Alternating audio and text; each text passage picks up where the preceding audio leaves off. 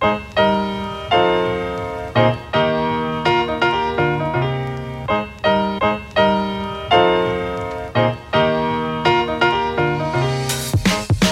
going on, everybody? Welcome to the First Timers Podcast Show, where we offer insight, tips, and advice for first time or long time home buyers, sellers, and investors. I'm your host, Mikey T, personal home consultant, real estate agent, homeowner, and investor. Please subscribe to our podcast on iTunes or Google Play and follow us on Instagram and Facebook at the First Timers Podcast Show. At First Timers Podcast Show. I should know my own podcast show name, right? So today I want to talk about the effects of obtaining a mortgage during the housing boom. Uh, for some of us, they we, we remember the housing boom, and it, it caused quite the disruption in the lives of uh, many. And I have someone here today to talk about uh, his experience in obtaining a mortgage and what happened during that time. So I got my man, he's a good friend of mine, Greg Lambiasi. He is the owner and founder of the Mobile DJ Academy located in Howell, New Jersey. You could go online right now to Facebook and Instagram and look up at the Mobile DJ Academy. And then he's also got basically his flavor of uh, what he does on the DJ end of things. He's still an active DJ, spinning parties, doing all that type of stuff at the evolution of GSL. Um, so before we get uh, you know, talking with Greg over here, and Greg, thanks for coming on the show. I appreciate you being here. Thank you, Mikey T. I really just wanted to visit this subject because history has a way of, re- of repeating itself, and the more the the more less stringent you know uh, mortgage processes become, and everyone wanting to get a mortgage and them creating ways for that to happen. Uh, you, you never know if this type of situation could could happen again, and not only that, but the I mean, in any industry, you have people that are, I guess, less than ethical, just trying to get someone approved to get a house. And what what happened in, in Greg's experience is something that could happen to basically anybody.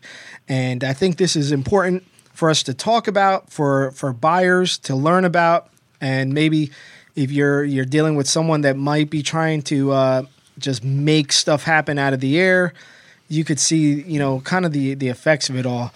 But Greg, thanks for coming on the show. I appreciate you being here. I appreciate you sharing your story.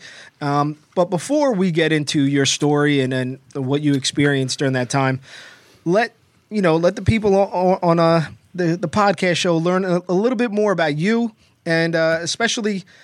I'd like for them to learn about your uh, your DJ Academy. I think that's a pretty cool thing that you started.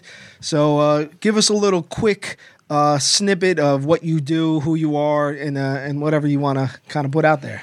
Thank you, Mikey T. Wow. 24 years ago was the first time that my Sweet 16 that we got out there to do a gig. And it was all vinyl back then, and I could feel the energy. And I always wanted to be a DJ, crowd motivator, and that's going pretty far back. The years into the game, I developed patterns, structures, ways to help people. My energy's contagious kind of statement. And I increased my presence with my teachings, my life experiences. So from owning GSL Entertainment, a mobile DJ company, I came up with the Mobile DJ Academy, which trains young students to old students to other DJs of my life experiences in the game that molded me and shaped me through turntables, DJ controllers, MacBook Pros, and all the great technology. How to dress, how to act, how to interview, how to look people in the eye. Being in front of crowds gave me this pattern. I'm able to give it back through the Mobile DJ Academy. And again, the energy, the motivations, how I teach. People like my vibe. That's why we started the Mobile DJ Academy based on experience. Awesome, man. Well, it, with any business, it comes down to the individual that's starting it, and and you definitely have a lot of energy and a lot of passion for this business. And um, for anyone that kind of really doesn't understand what it's about, definitely go to uh, the mobile DJ at what what did I say it was? Uh, you're at the mobile DJ Academy um, right now. Go on Instagram, check out his stories, check out his posts. You could see that you have students ranging from young kids to um, you know some old cats that may have been spinning vinyl back in the day, and now they're trying to come into the digital era. And uh, and then you also have uh, you know I, th- I think there's there's someone special that you uh, you you go to their house every day, and this really shows the passion and love you have for your students. Um, you have uh, his name is DJ DC, right? Dakota, aka DJ DC from Jackson, New Jersey. Yeah, indeed, D- Dakota is uh, he gets special uh, classes at home. Greg goes to his house, and you create an experience for this kid that I'm sure his parents and everyone around him appreciates because it, it probably takes him out of the world that he's he's normally dealing with, and that that that just goes to show the the type of service you give for the individual and and how important music is in people's lives. I'm you know music has been always important in my life. I've I've been DJing since I was 13, uh, so that's a lot of years, 26 years I guess now.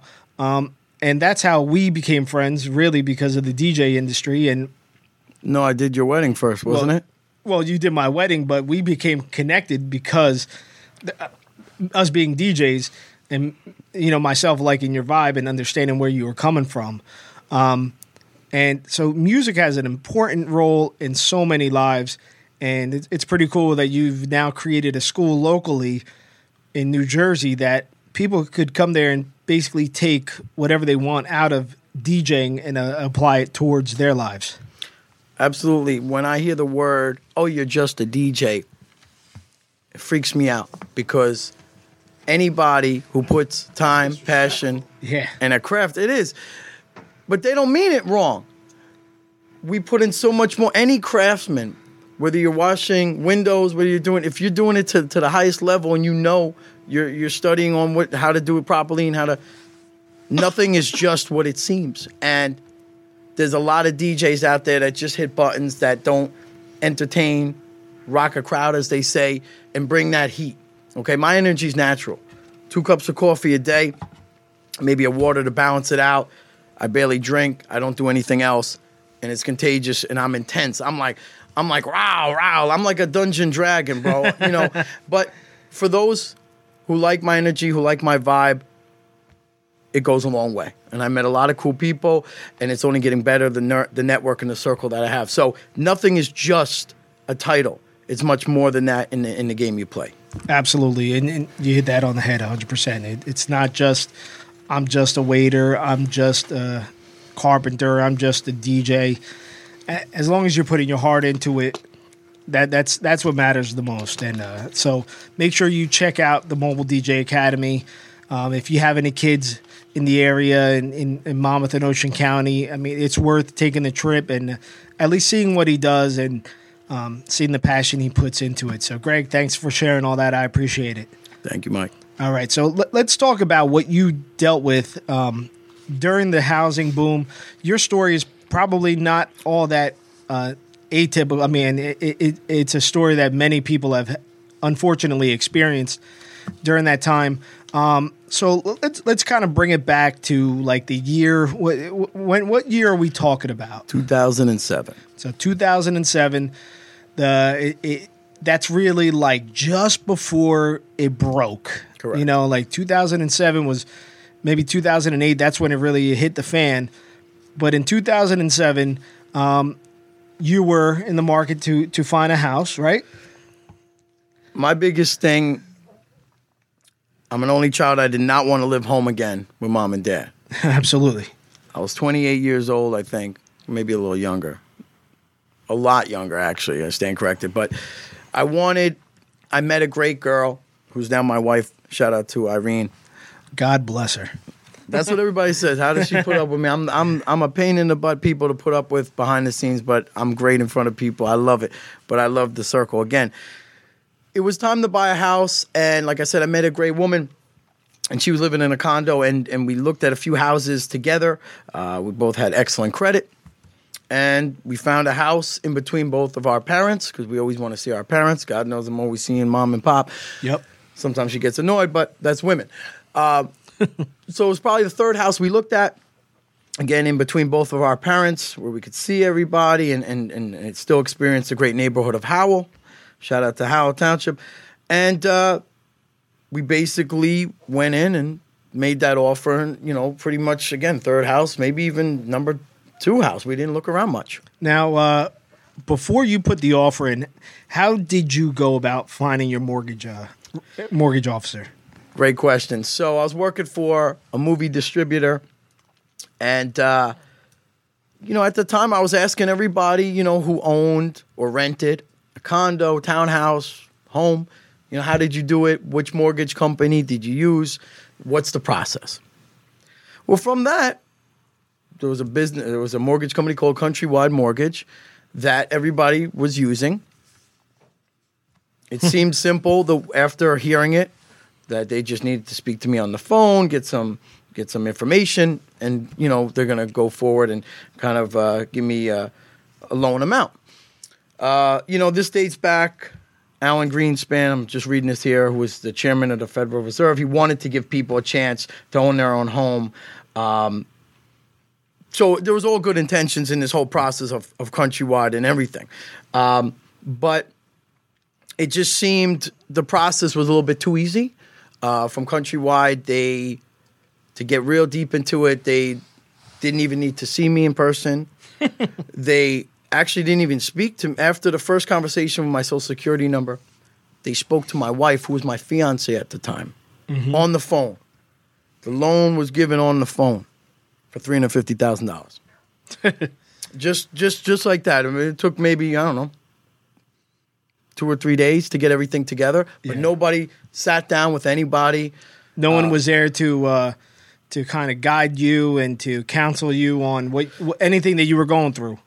the monies, and again, the ideas were great, but the monies that I was making per year, and I did some research again going back. It was I was only making about thirty eight thousand dollars a year in this in this sales job, and that doesn't work itself out to a 300 $350,000 No, loan. absolutely. No, I mean, someone making thirty eight grand right now, I don't believe could get approved for three hundred and fifty thousand. No. That's some imagination HGTV stuff that uh, doesn't happen any longer, and and it's and it's primarily because of what Countrywide and many uh, companies that were involved at the time did.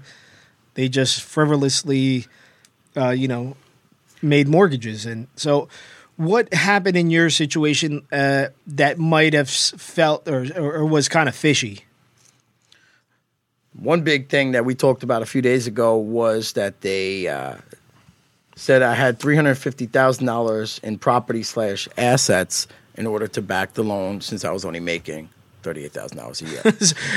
Where did that come from? Yeah, right? where where, where did that come from? Where did that I- asset all of come a sudden, from? I owned a parking lot and some rental properties or whatever they they titled it under, and but nobody's thinking of this as this is going on. yeah. at least not you know from now to back then and uh, we just thought you know wow from the information that i was given that countrywide the loan process was made to be that easy Yeah. So going through that on the phone So irene, irene handled it You and- never had a, a person show up and and handle your deal like uh, you know, I have many mortgage officers that I put in touch with buyers. They're there to to handle to counsel them, to give them information. Everything was just on the phone. This sounds like kind of what people are going through with Rocket Mortgage or Quicken, where you, you're dealing with a, a a phone. Yeah, it was it was that it was exactly that way but but when they when they came up and told you uh, we're we're showing that you have three hundred and fifty thousand dollars in assets, uh, did they just kind of produce a form and said, "Hey, listen, you got to sign this form saying that you have assets so you could get approved for this mortgage"?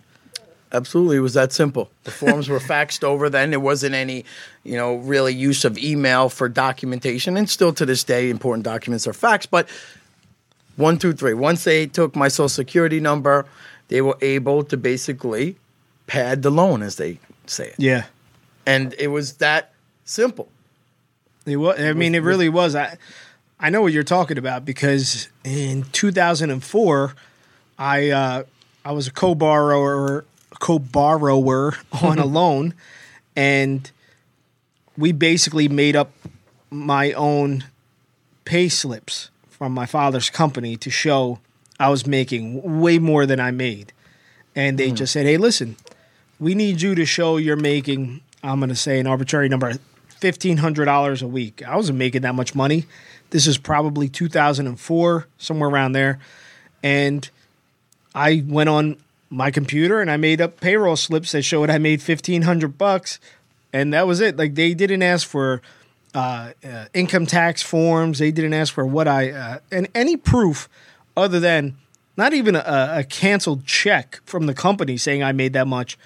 It was just a, a, a generic piece of paper that I had printed on uh, from Microsoft Word, and similarly, that that is something. Basically, they just came up with some stuff, and and I can't remember. I know I probably signed or created other documents along the way that you know had to kind of back up the original lie, but um, that's similarly what happened to you. They just said, okay, we you need to show that you have three hundred and fifty thousand dollars in assets, and uh, here you go. I wanted to live above my means.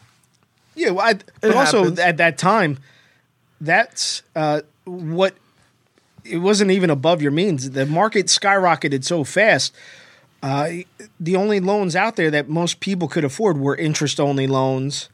Um, I know my buddy was in in San Diego, and he couldn't afford an hour and a half outside of San Diego without trying to get an interest only loan. Thankfully, he didn't go through with it. But uh, what, what kind of loan structure did you have at first? So we had the worst type of loan called the variable loan. and it's a federal index loan started off as a fixed rate slash percentage but could be ballooned up to higher a higher rate higher percentage up to you know higher from say starting from 3% to 11% um, there were two loans. So there was a principal only loan and then a loan that I was just paying you know my regular payment to. Uh-huh. and uh, luckily with the help of my father big shout out to dad what's up uh, is he called and changed everything to a 30 year fixed rate Uh huh. taking down the variable but not right away because they were making money off Yeah, the yeah. variable so it was about maybe six eight months later but you know and at this time my my education my knowledge of all this i'm like "Durr, i don't know anything Well, most people bro." don't know about mortgages. They uh, you you want to trust the company that you you've gone with, and you know they they lead you in the wrong direction, and now here you are. You were paying two mortgages at the time, right? Two mortgages for at least six to eight months Oh man, and uh, ha- those interest rates skyrocketed on you while you were while you were paying. oh yeah they went up to as high as 11 Yeah, in six months six to eight months give or take yeah. There's a lot of people. there was that- no control on it Yeah. Well, they did what they had to do to get you signed. and they did Yep. And then I mean, the process was seamless. There was, you know, maybe subconsciously this seems too good to be true. But again, you know, I mean, I was in my 20s at that time.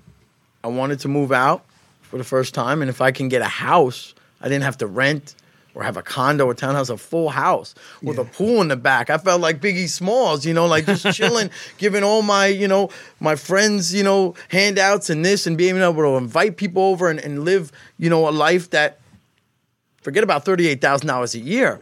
Somebody that made 150,000 would be able to process this money and this and, and live comfortably. But yeah. it was already, you know, you're moving in and already things are, are, are rocking back and forth. But again, my knowledge that I didn't have and, and just seeing the bright light, you know, at the end was a little bit bumpy. Now, during the, the, the time from then until now, uh, I, I know your area pretty well. You you bought at a price point that the homes probably haven't appreciated much from that price point that you bought in 2008 till now, because I, I would imagine at the crash they probably lost 80 to 100,000 in that area for a short period of time. It was it was around I, I think sixty five to 70 give Uh-huh. or take from what we paid. Uh, I actually haven't looked it up now. I think Yeah. it's you know obviously up a little bit higher. Um, but we were you know we we you know it, it devalued very quickly. Now, did you guys ever think of saying "eff it"? We'll just let's just dump this and do what. I mean, a lot of people uh, did that at that time when, especially once the interest rates r- rose, and they said, "You know what? Forget it. We're just going to drop this house, take the L, and then we'll we'll fix our credit later." And and uh, We were all in. you were all in. Still, you know, obviously, you know, into the present right now, we're all in, and there was no doubt that we're going to make the best of this situation. Yeah. Yeah, I mean, it, what a tough situation that was back then. And um, I, that's I, I think it's so important that people hear about these stories and what, what people like you have dealt with uh, because as you know it's it, I understand that in theory you want more people to own homes. But with owning a home there's a lot of responsibility, there's a lot of assets, and there's a lot of other things involved. And when when you become a lot less stringent and your the paperwork becomes a lot less and basically they didn't verify the, the way that they do now you end up lo- out, you know loaning way too much money out to people that aren't qualified. And then when you can't pay which by math you pro- you shouldn't have been able to pay then the crash happens. You know you- you're making $38,000 a year. You should not be someone approved for 350,000 and that, that that wouldn't happen today. No, it it's again the process was so fast. Uh, it was like wow, things are just you know this is just the way the mortgage loans are. are wow, my first time out here, and my wife at the time owned a condo. did you She didn't even think much of it. She was just like, "Oh, okay, I'm gonna call for you." Uh-huh. we we they got your social security number. They know they know the they know the last time you took a piss. So uh, so I'm gonna finish off after that, and and they're gonna fax us the documents. And they faxed the documents back at the movie distributor, my job that I was Uh-huh. at, and I'm talking to it was uh, a few guys in in the purchasing department that had loans out from Countrywide about two of them out of five purchasers. And I was in there every day. I was, you know, sales like I am now. And they're telling me, yeah, the course of the process is so easy. See, you know, 'cause I was showing them all the facts came through already. And wow, you know, I'm to have my own, you know, house soon. And nobody in that office talked about or thought about what could possibly happen. yeah And none of us were making big money. I mean, the owner was cheap, but I'm, I'm not going to get there. But, you know, for, for what it was worth, it was a fun job. But at the time, there was no, uh, you know, everything's going smoothly. I, I just figured this is how the process is for anybody.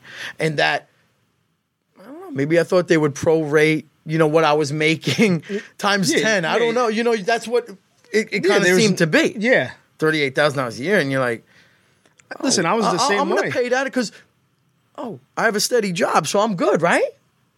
I have benefits. Yeah. I have this. My wife makes, you know, my wife was always, you know, making good, but she's, you know, was a little older and been in the job game longer than me at the time. So I'm like, oh, they're just gonna weigh her money Uh-huh. and then mine, and and that's kind of how they did it. But again, it padded the prop the property I did not own. I wish I owned that property. Believe yeah me, right but none of that was true. Yeah, It's it's amazing because even you know I I was young at the time when I signed this this mortgage, um, and it was the same thing. I, I thought, all right, I guess that's just the way it is. It was just it, you know the, the I mean I had someone that actually we dealt with, and he would say, all right, Mike, you just sign this paper, and I'm like, all right, if you say so, I, I guess that's just how it is. Was that for your first condo? No, no, no. This was for uh, a house um, that I had with my family, and um, it was because uh, even as easy as it was, being that my family's always owned a business, they needed somebody that didn't own a business to, To to, be on to co to co to co borrow with them, and Makes sense. so I was able to be the employee with a steady paycheck, while my family had, you know, the the, the business business. going, Um, but it still wasn't that hard, you know, compared to today's standards. what year was that? I'm going to say it's probably somewhere around 2000. It was just as the the industry was getting hot, um, And I remember the mortgage guy at the time saying, "Man, like just get into it. You could do fix, fix and flips, and we could do all this other stuff." I was like, "Whoa!" You know, I, I didn't understand the industry like I do now, um, and I'm, I mean, probably would have made money back then because the you know it was it was a good eight years before everything crashed, uh, but now knowing uh, you know for for the health of the industry which that's what I care about a lot more now is the health of the industry. When you see too many mortgages getting written all too easy th- there's not a good ending to that. Because that means regulations are getting looser and there's going to be people that aren't that shouldn't be able to afford mortgages that are getting them and then they're going to default because they couldn't afford it in the beginning, and uh, that's when the crashes happen. I for my own clients, even if they're approved for three hundred and fifty thousand, I, I, I say, are you sure you could afford three hundred and fifty thousand with your car payment, with your insurance, with lights, energy, uh, electricity, gas? Could you really afford that? What do they say? It's- What- what's the sometimes they do. common answer. Yeah. Yes, I mean, but that at least it leaves them to think behind closed doors. You, they don't have to answer me. Uh, you know, my whole thing is, do, can you afford it when you when you sign those papers? Are you comfortable with saying, "Hey, I could afford it"? There's some people that are you know business owners that could only get approved up to a certain amount of money, but they actually create a lot more income. Those people could push the limits uh, a lot of times. But for my regular buyers, I tried to break it down. Can you really afford it? I think, uh, and I believe this is to be true that they they changed the way that the banks, that the federal government, federally backed loans look at student debt. Um, they used to hold it against them as debt, but now they're not holding it against the the, the borrower as debt. But it really is debt. so where, else is it going? yeah, so if if they're going to approve somebody for 350,000, 400,000 and they're saying they're they're not paying attention to this student loan debt, that person still needs to make that payment. So the bar like like his ability to borrow or, or pay is still less than what they could they're approved for. And it's little changes like that that seem good and they they have good intention but could end up really hurting the industry down the road. You change a little thing like that here and a little thing like that there. Now you're opening the door for people, yes, to get a mortgage easier, but then could they afford it? And then you, you compound that with people that know how to work the system. There's mortgage. There's I guarantee there's there, there's bad in every industry. There's bad everybody, but I'm sure that they there's shisty mortgage people out there that know how to work the system and, and the books day, sure. and they're able to say, okay, let, well, let's show that you do this, and let's create a form that says that. Could you get your your boss to say you made this? You know, there's ways. I'm I'm sure that that people could do things, and my whole uh, reasoning for having you on and and to talk about this is so that someone buying, if you're experiencing someone that's giving you kind of shady advice, that could yeah maybe right now you're excited you're going to have a house but when when the stuff hits the fan then what are you going to do? I also talking about shady advice, and I don't know how deep of kind of a, a shyster uh, way this was, but it was my parents' neighbor. No names, right? We don't mention names. No here names. on on, on uh, First Timers podcast, but my parents' neighbor was a real estate agent, and the woman I bought the house was a real estate agent. Okay, happens, but they were good friends. So who Yeah. knows what what? And again, I don't still to this day I don't know if that had anything to do with it. You know, already countrywide, you know, set the bar high and then you know dropped it, you know, dropped it from under us. But my father didn't approve of this, and you know, this is a guy who's been in this world, you know, for a long time, and the whole process. I have to shout out my father for real. Uh, he didn't like this one bit. I would say, and I, I I can't believe I didn't say it sooner. Man, I'm, I'm reading off a script here. Let me throw this paper out here. We're improv in this. uh, is he? He didn't like it. He kind of knew something was up. Um, you know, you're talking to a guy that's, you know, my father, I'll say his age out here. My father's 85, was a psychologist up until 80 years old, retired uh, from Brooklyn. And, you know, he's, his mind's still like a champion. I love you, Dad. But he worked for everything he, he had gotten. And he had, you know, had property and stuff, but the right way throughout his life. So he saw the signs. Yeah. But me, I was caught up by the bright lights, big city kind of thing. We had a pool in the back, a fountain, hot tub. I mean, I, I was like, yo, my first house, I'm getting this. Yeah. Blinded by the light, man. Yeah. Blinded by the no. But I, I have to say, he's the only man, and I'm not trying to say, oh, my father's the best man. man. He for real knew what was going on. Yep. But I, I ignored it. But I, I think you're you're no different than a lot of people at the time. I mean, you had you had your sights on something and, and it was obtainable, and you went for it. Um, and sometimes, you know, when you want something so bad, you don't take the advice of the people that you should be listening to, that have been there, done that. Even if they haven't been there, but I think sometimes uh, someone a little bit outside the circle, they have a better understanding of what's going on and they could see it a lot clearer than someone that's in the midst of, of what's going on.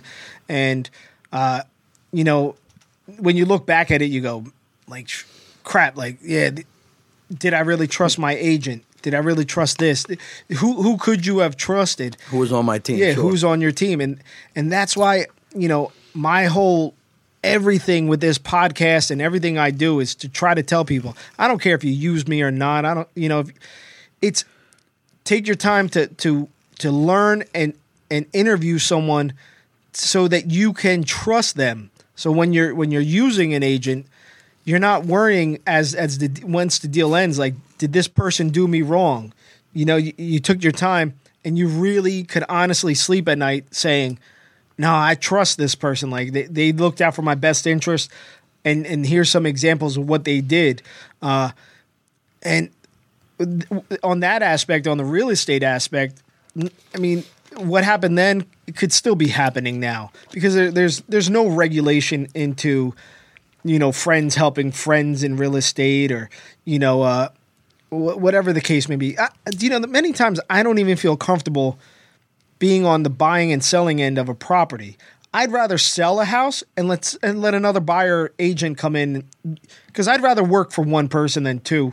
Because when you're working for two, you end up being in the middle. You got to give both people the right advice, and and for me, I, I I could sleep at night because I'm doing the right thing. I'm being honest with both people, but there's not, that's not always the case, and you know, if you can't trust your agent, if you can't trust your mortgage broker, your your officer, your the company, and, and especially if someone outside your sphere, maybe your parent, your best friend, somebody says, "Hey, I don't like this situation. I think you should take those warnings." You know, now listen, you bought the house. It's a great home. You, you live. You're still living there, and you know, thank God your outcome is is better than a lot of outcomes. A lot of outcomes were foreclosure, and now these people are coming back in the market. Uh, you know, to buy because they now their credits repaired since then. But if, if you know, if you would have at least felt out the the the vibe that your dad was giving about this being right or not, I don't know where you might have been right now. the funny part, well, not funny part. Let me restate that. The real part, through all the padded and, and kind of shady stuff going on, was that I still had the best credit though. Mm-hmm. I mean, I was living home with mom and dad. Yeah. You know, I, I every bill, everything I had was paid, you know, double. So I believe that actually was legit. Them using my credit score. Sure. That if I had like Yeah. a, you know a six credit score compared to an eight, which I had, now credit's pretty good. It's not like what it used to be because of this mess. Yeah, that I don't, you know, I'm pointing at fingers at me. But again, the credit did, I think, was one of the most legit things that they went off of, besides the stuff that was paid. yeah. I mean, they had to use something, and Yeah, I don't think they would have. They maybe would have given me say two hundred thousand if I had a credit score of like six point five or Yeah, whatever, yeah. as opposed to an eight. I mean, my credit was damn near perfect. I, you know, I lived home with mom and dad. The red carpet was was rolled out, and the trumpets were blaring every time I came by. And and now it's a little bit like, oh, you're here. But the goodness of it was saving the money, paying my bills, everything. You know, the car, everything I had.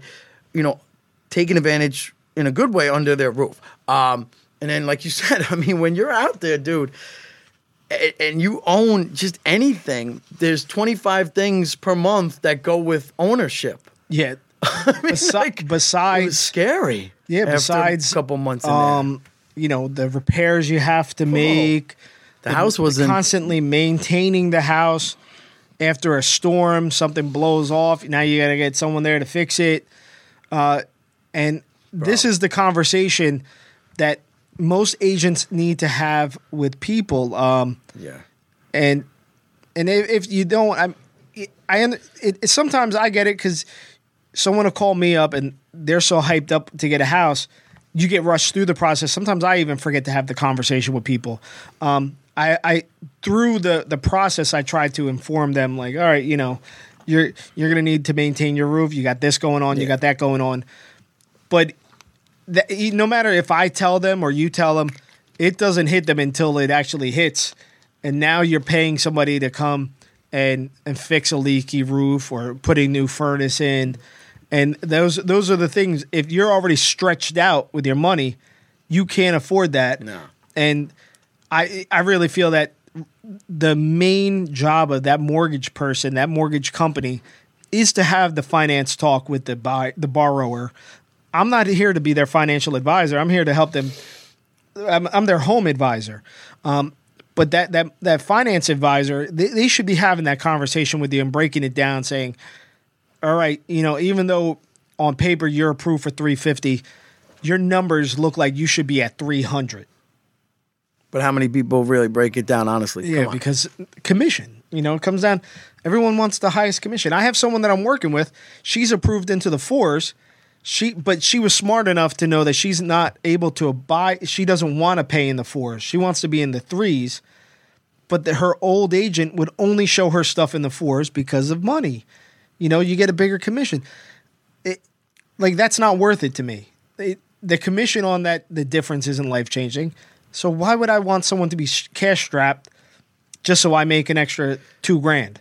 Whatever, you know. because it's going to come back to bite you by you trying to do the wrong thing. Yeah. Because you were brought up with the right way. The money is always there for your hard work. Absolutely. But it, the moment you have to look behind your back because you did somebody wrong, that's when it begins to really tumble. and that's what happened to Countrywide. Look at them. They they the doors got shut.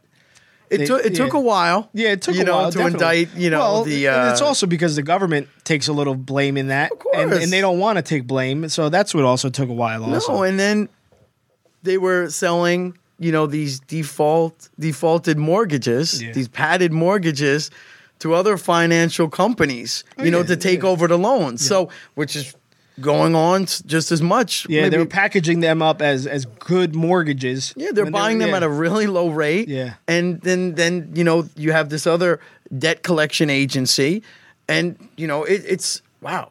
If that's not an eye opener, Yeah. you know, seeing, you know, things that come in the mail of, of different, you know, uh, borrowers that, you know, they sold off to because you're, you were late on some payments. And at the start, this was, again, $38,000 a year, $350,000 house. Still, you know, I had two cars at the time. My fiance wasn't my wife at the time, obviously.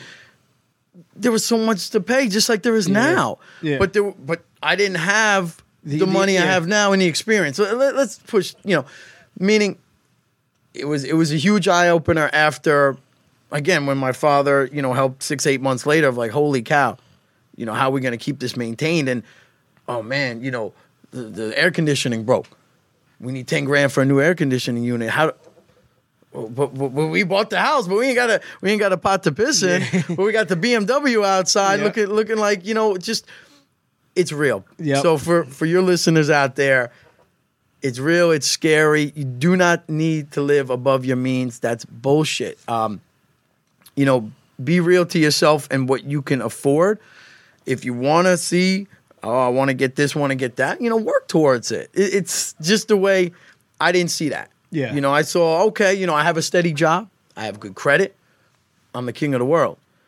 Now I look at things, obviously, you know, grew up, wife, family. It's not the way it works. So just hold back on that stuff. You'll get it if you really want it, if you think it's worth it. But we we stuck it out and knock on wood, everything's good and that's just the way, you know, we didn't back down, bro. Yeah. Well, do you know that that's a that's a great way to wrap that up and perfect advice for someone looking to buy. If you want it, of course you could work hard enough to get it. Come on. But if you know deep down inside that it's not the right move, you're overextending yourself. You know, pump the brakes, back it up a little bit, and uh, maybe change. You know, the professionals you're working around to get a second opinion and a different point of view. Amen. All right, man. Well, I appreciate you sharing that story. I mean, that's some real stuff, and and hopefully, someone listening now, even though it, it might not be as easy to get the mortgage as it was then, just hearing the story and learning the realness of you know the severity when you're buying a house, how much is involved, and uh, you know, making the wrong decision, trusting the wrong people could really change uh, your path for the negative if if you if you do it wrong. And uh, I mean, I could have still lived home with mom and dad. The red carpet still would have been rolled out. yeah, I don't think And your then- wife would have liked that. Too No, she, she could have moved in with mom and dad, but in, in reality, again, it's realer than than anything you've ever done. You know, buying a house, Mikey knows about and, and does on an everyday. Be real to yourself. Do not see what others have. Don't look on YouTube and think you're going to be the next YouTube, you know, millionaire. or Instagram. Yeah, that, You know, you're a lot looking at the high. those Yeah, don't don't is not for Yeah. Everybody because of what and who you are. So exactly. it you know life is grand okay there's a lot of cool stuff that happens every day and you don't need to owe on it in order to you'll be happy Definitely. Well, th- like I said, thank you very much for sharing that story. No problem. I think it's going to definitely help some people out. Um, i hope so man So now, before we wrap things up, I like to do a little Quattro Fire. Four questions to learn a little bit more about you, Greg GSL, the Mobile DJ Academy. What's your favorite book? tools of titans by tim ferriss There we go. i think i sent you a copy I too was that for did. father's day I don't know what day it was for, All but I appreciate it. You better check your email Well, I got I got it next to my bed, and uh, and I always uh, breeze through it, and that's a great book because it's one of those books. Um, I'm not going to try to compare it to the the Bible the way it's, but it's laid out similar to the Bible, where you could go to a different section and get something out of it when you need it. It's not that you got to start at chapter one and then at 20, you could go to chapter six, you could go to 30, you could go to page 750. It doesn't matter. You could grab nuggets from it whenever you need it, whatever you're looking for, if whatever you're into. There's something in there, and it's definitely it's it's well uh, put together. That's a great book. yeah man Now, what's your favorite show? Favorite show hbo's entourage Yes, you love that show. It well, you know, it's you know, it's glorified a lot with the Hollywood actors and and cars and houses and I'm going to say the word girls, you know, but there's always a good kind of draw uh kind of to family. Okay, they draw it to your family and friends of who's sticking together through thick and thin. So all the glamour, the bright lights, it doesn't mean anything without your circle of trust, your friends and family. So I love that, and, and just the way it's directed, and uh, you know the agent Ari Gold, he's intense. You know I like to put myself in that spot as running an agency and just you know just going out there with the kind of lion attitude persona and and you know making the right deals for people. And that's Yep. why I like that show. It's got a lot of, you know, twists and turns, but again, like I said, family and friends at the end. That's family and friends are what matters most. Uh, my biggest hope for, I mean, uh, the next generations is to, you know, get off the, the, the devices and actually interact. Get out there, see people face to face. Um, you know, uh, don't live a fake lifestyle, and you know, grow grow your sphere legitimately, not by how many followers you got on Instagram or or Twitter. Like the followers don't matter if if you really didn't make any real connections, and uh, that that's what matters most. Family and friends. I say it every day. That you know, I mean, anybody that knows me, if you follow me, You know how Big family guy right here. family means No matter how much he's, you know, he's on that grind, he always ties it back to his family and friends and, and, and how he could do better every day. Real talk. That that's what it's all about, family and friends, man. So, what is your favorite quote? Favorite quote, and it's one of my quotes, so you can check my quotes on Pinterest. Yes, it's not just for ladies. and it's under quotes by GSL. And this quote I wrote probably about a year and a half ago, and it goes like this Your personal presence is your biggest networking tool. Being there carries more weight than any social media post. Okay?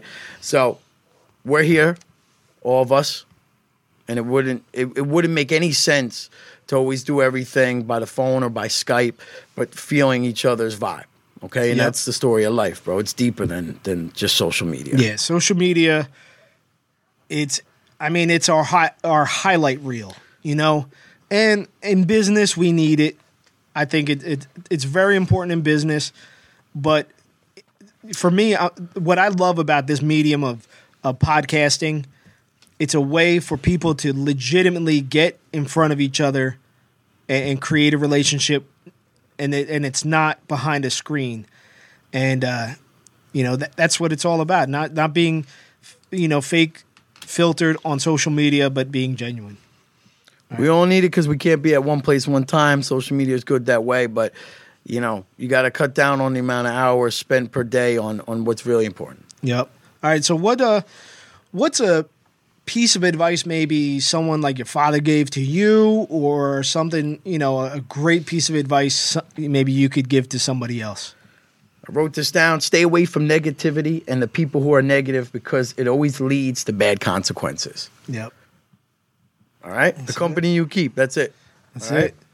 You, what is what is that uh, quote? Your network is your net net worth. I mean, you know, or your net worth is your network. Something like that. I mean, it's true. If you if you surround yourself with, with people that are just constantly bitching and moaning all day, Where does it get you? It puts you in a funk, right? yeah, I mean, we all have our different type uh, uh, friends that we hang out for different reasons, Yeah. peers we see for different reasons, but we need to be motivated, you know, kind of every step of the way. If we're not, you know, it's like a game of tennis, back and forth, back and forth. So I believe that's true because, you know, we all grew up with the people who just took bad a bad road, um, and just didn't lead and help us be leaders. And I think there's too many followers. Be a leader upon yourself.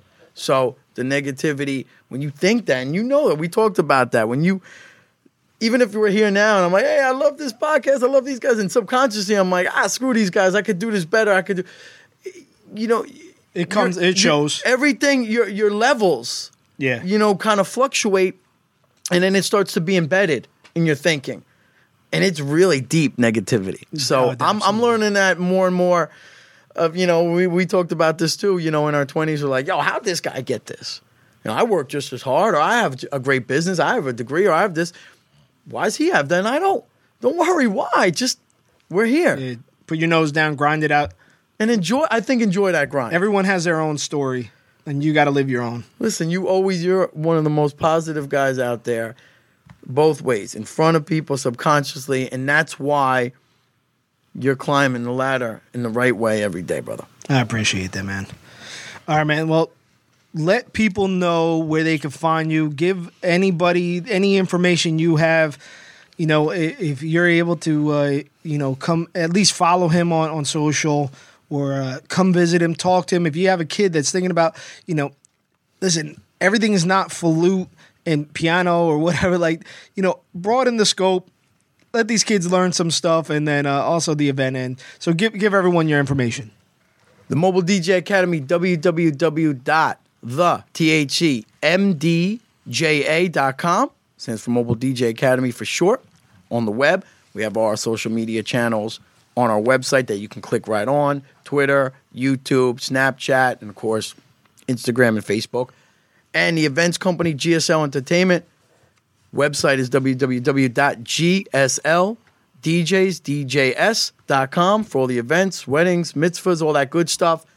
Over 20 plus years in the game. Definitely. And this guy next to me is not retired from the game of DJing. If you're lucky enough, if I'm lucky enough, yes, you might get the reception kings. the reception kings is us, and it goes far back, and it's the love of the game. No matter how much time we, we have or do not have in 24 hours, we love just the art, and we will never forget that. Definitely. All right.